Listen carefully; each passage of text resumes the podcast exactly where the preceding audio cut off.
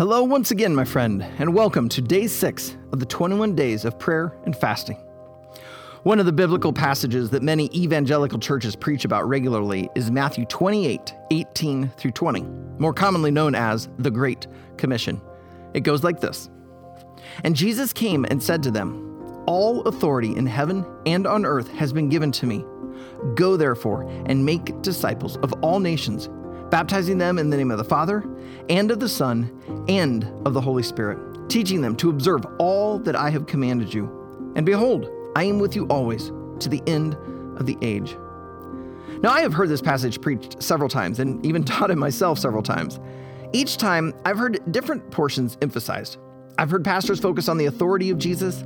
I've heard them talk about putting go back in the gospel. In fact, I did a sermon series with that title a few years ago. And I've heard baptism harped on. I've heard the Trinity emphasized out of this. And I've heard the focus put on the comforting words that Jesus said at the end that he will be with us to the end of the age. But the section I've probably heard emphasized the least is the phrase, teaching them to observe or obey all that I have commanded you.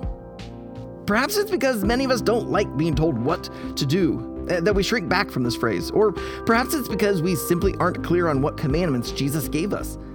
But no matter the reason, this needs to change. Observing the commands of Jesus is just as important as the going and the baptizing and the Trinity and the authority of Jesus and all that is in this great commission. So, what is it Jesus commands us to do?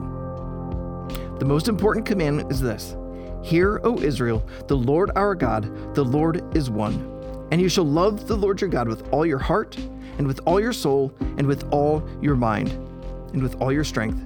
The second is this you shall love your neighbor as yourself. There's no commandment greater than these. Today's passage is 1 John chapter 5. Everyone who believes that Jesus is the Christ has been born of God, and everyone who loves the Father loves whoever has been born of him. By this we know that we love the children of God, when we love God and obey his commandments.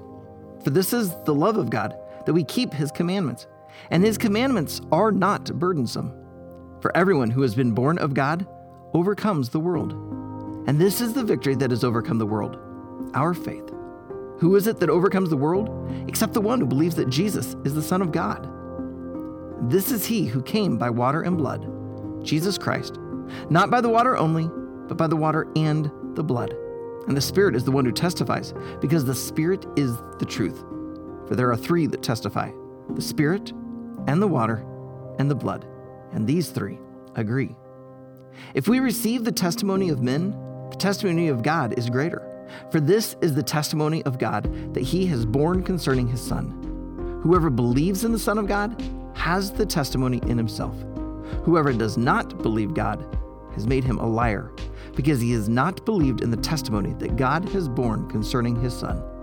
And this is the testimony that God gave us eternal life, and this life is in his Son.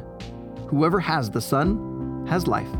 Whoever does not have the Son of God does not have life. I write these things to you who believe in the name of the Son of God that you may know that you have eternal life. And this is the confidence that we have toward Him, that if we ask anything according to His will, He hears us. And if we know that He hears us in whatever we ask, we know that we have the requests that he, we have asked of Him. If anyone sees his brother committing a sin not leading to death, he shall ask, and God will give him life. To those who commit sins that do not lead to death, there is sin that leads to death. I do not say that one should pray for that. All wrongdoing is sin, but there is sin that does not lead to death. We know that everyone who has been born of God does not keep on sinning, but he who was born of God protects him, and the evil one does not touch him. We know that we are from God, and the whole world lies in the power of the evil one. And we know that the Son of God has come and has given us understanding, so that we may know him who is true and we are in him who is true, in his Son, Jesus Christ. He is the true God and eternal life. Little children, keep yourself from idols. So, Heavenly Father, help me to obey all you have commanded. I cannot do it on my own. I am far too self focused to live the kind of life you call me to live. So fill me with your Holy Spirit, empower me to obey, and give me joy as I love you with my whole heart and love those you have put around me. Father, help me to obey the gospel centered commands of your Holy Scriptures, but also help me to hear the whispers of your Holy Spirit. Help me to obey the quiet promptings you put in my heart and my head. Help me to live in a way that I am ready to respond, whether it be to listen to a friend, to say a kind word at the right moment, to give some of my fist, my influence, my finance influence skills and time, or, or however you would lead me.